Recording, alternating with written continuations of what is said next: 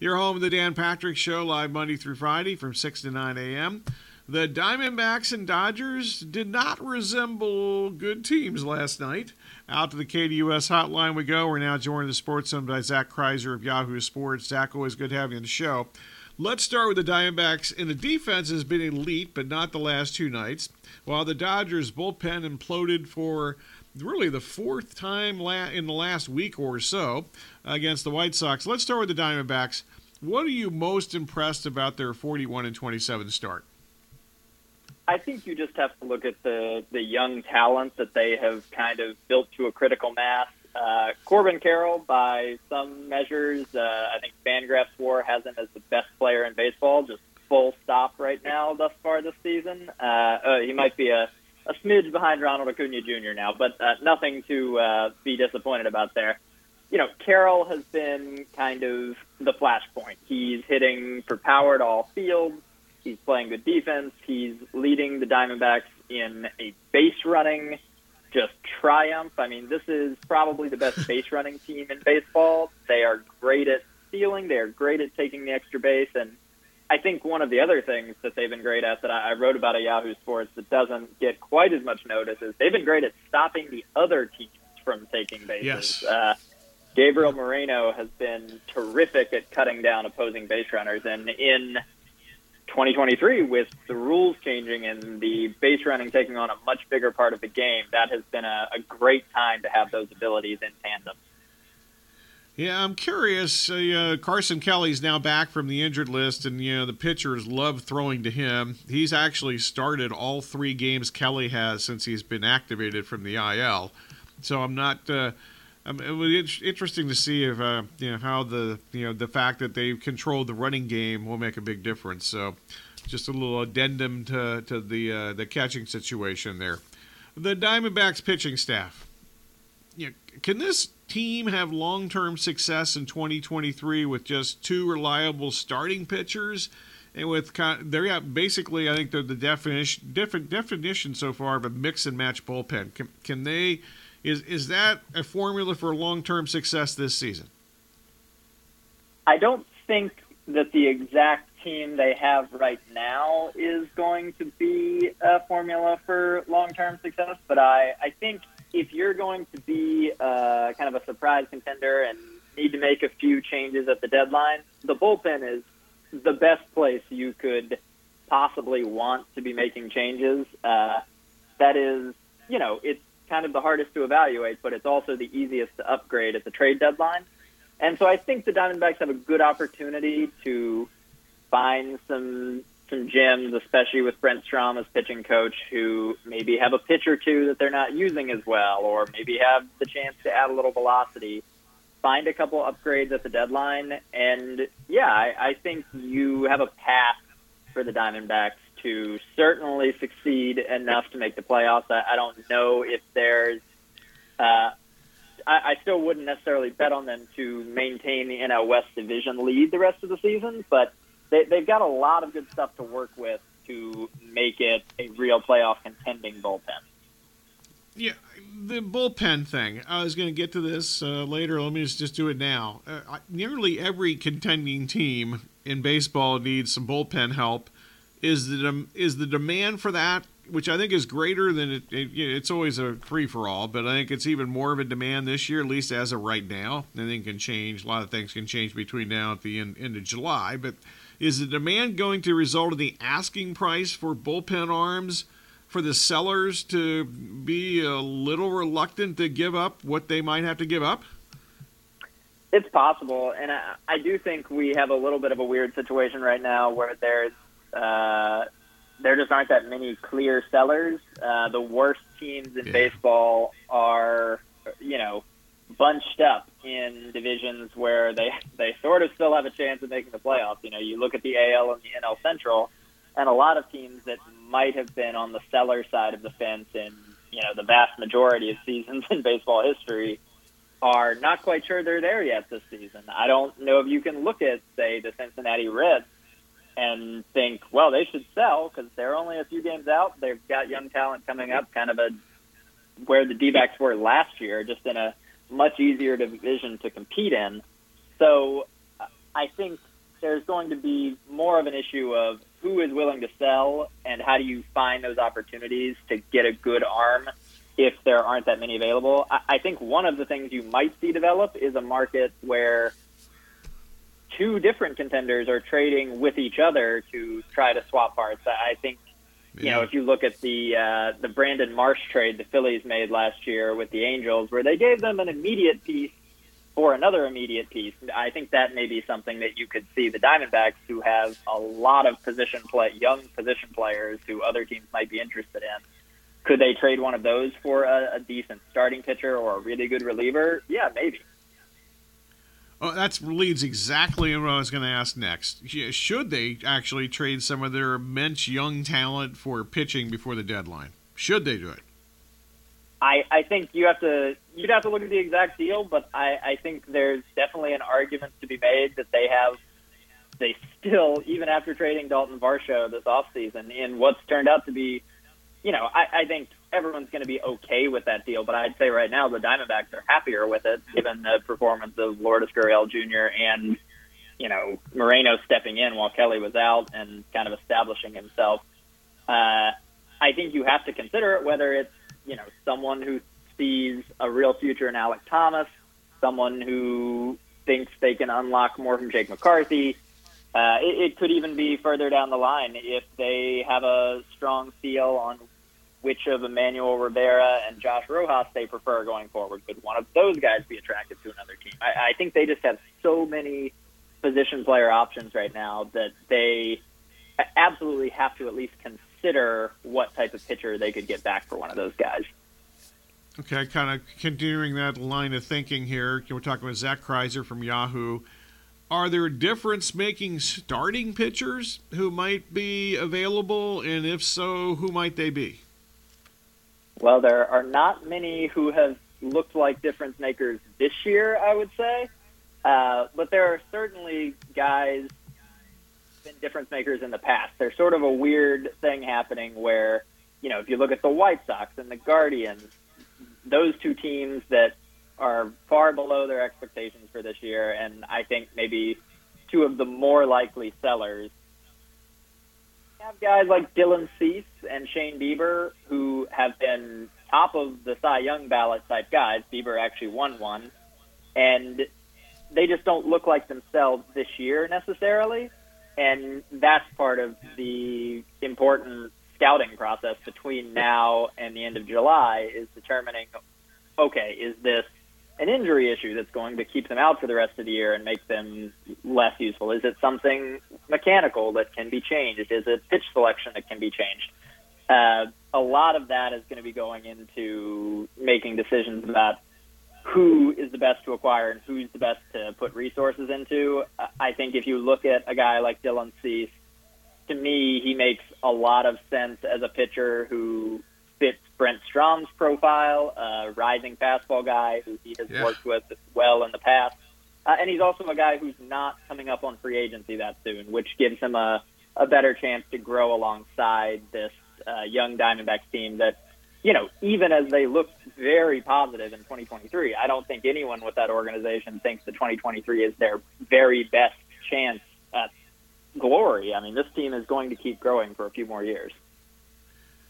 You know, back to the bullpen theme here, the Dodgers pen. After, you know, 4 or 5 meltdowns now over the last week, including last night, they are dead last in the National League in bullpen or run average.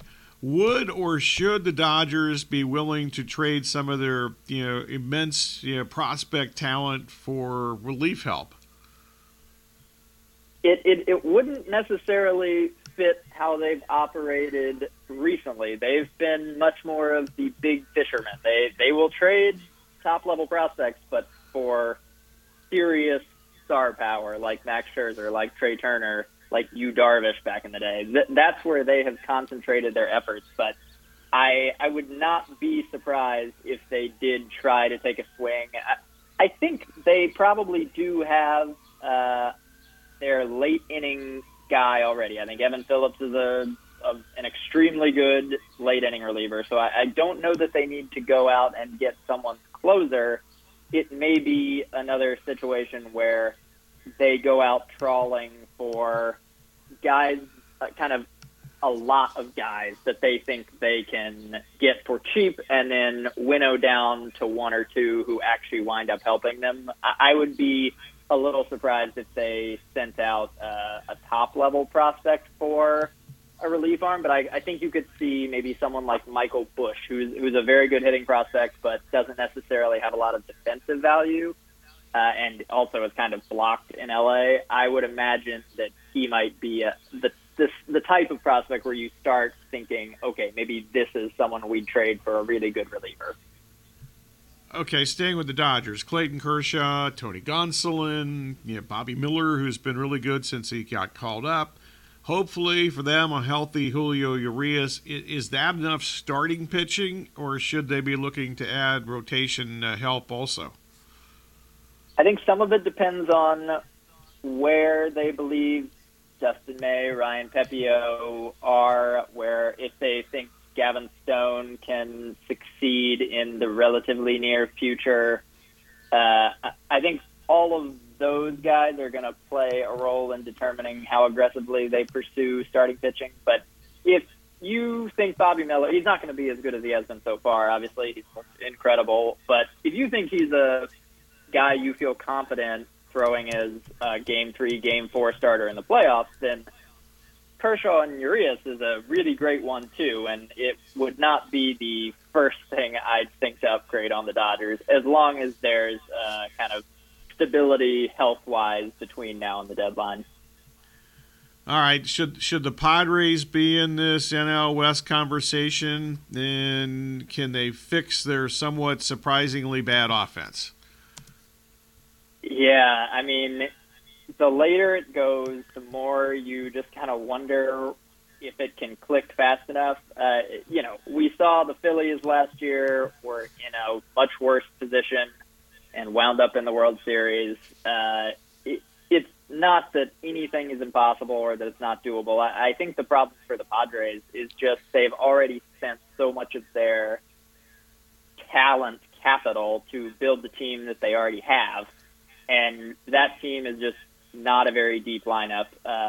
They had struggles with Machado, injuries with Machado. Xander Bogaerts has fallen off a bit after a hot start. Fernando Tatis Jr. is playing great. Juan Soto has come on after a cold start. So I think they're going to keep ascending. I would still pick them to surpass the Giants and get into the wild card hunt right now. But they really do have a problem at the bottom of the roster where they need to find some creative solutions to build out a lineup that has a chance at scoring when the 7, 8, 9 hitters are up and not only when 1 through 5 are batting. They've had success with Gary Sanchez all of a sudden, which that's the type of thing they're going to need to just constantly be monitoring to see if they can put together a deeper team. Talking with Zach Crizer from Yahoo. Okay, away from the NL West here, we've witnessed the Mets and the Yankees the last two nights. Which team is in bigger trouble? The Mets. The Mets are still in bigger trouble. I think the Yankees, they have once again run into an issue where their offense just tanks when Aaron Judge is not in the lineup. Unless this toe injury is way more serious than we believe it to be, they're going to get Aaron Judge back, and not that that's a great way to build a team and rely upon one guy to carry you, but if you're going to rely on one guy, Aaron Judge is a good one. So I'm not overly concerned about the Yankees' long-term hopes. They're obviously in a very difficult division, and that's going to be a tough playoff race in the AL, but the Mets have bigger problems in that almost their entire team is underperforming career norms, and they're not a young team to where you expect all of those to swing back forward. There are a lot of guys who may actually just be in decline now. Obviously, the big one right now is Max Scherzer, who's had difficulty with his slider in a lot of starts this year and has not really figured out a way to work through the middle innings successfully, and they don't have pitchers under the age of 30 who they believe in at all. So they're going to have to make some tough decisions about whether they can stay the course and rebound and get back into the playoff picture, or whether they need to take some more drastic action. And I don't think there are a lot of obvious drastic moves the Mets could make. I think they're kind of stuck, you know, staying the course and hoping it gets better, which is tougher to do when you have a lot of guys in their mid-30s.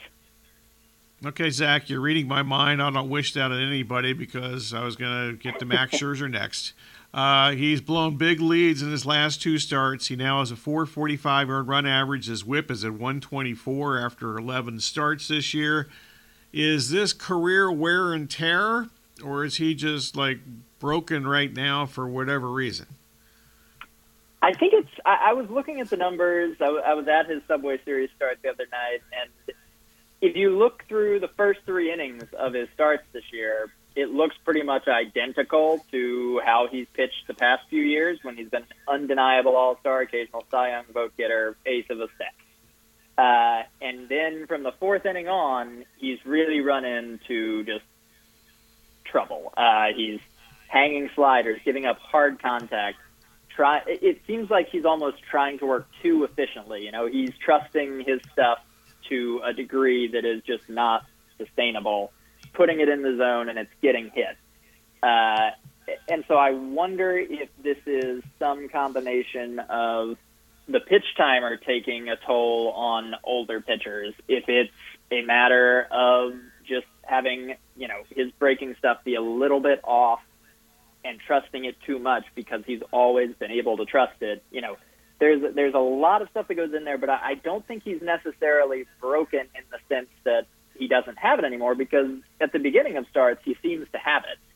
It's just, how does he maintain that through starts? Is there some tactical or strategic change he needs to make because he's not going to be able to pitch exactly the same as he always has?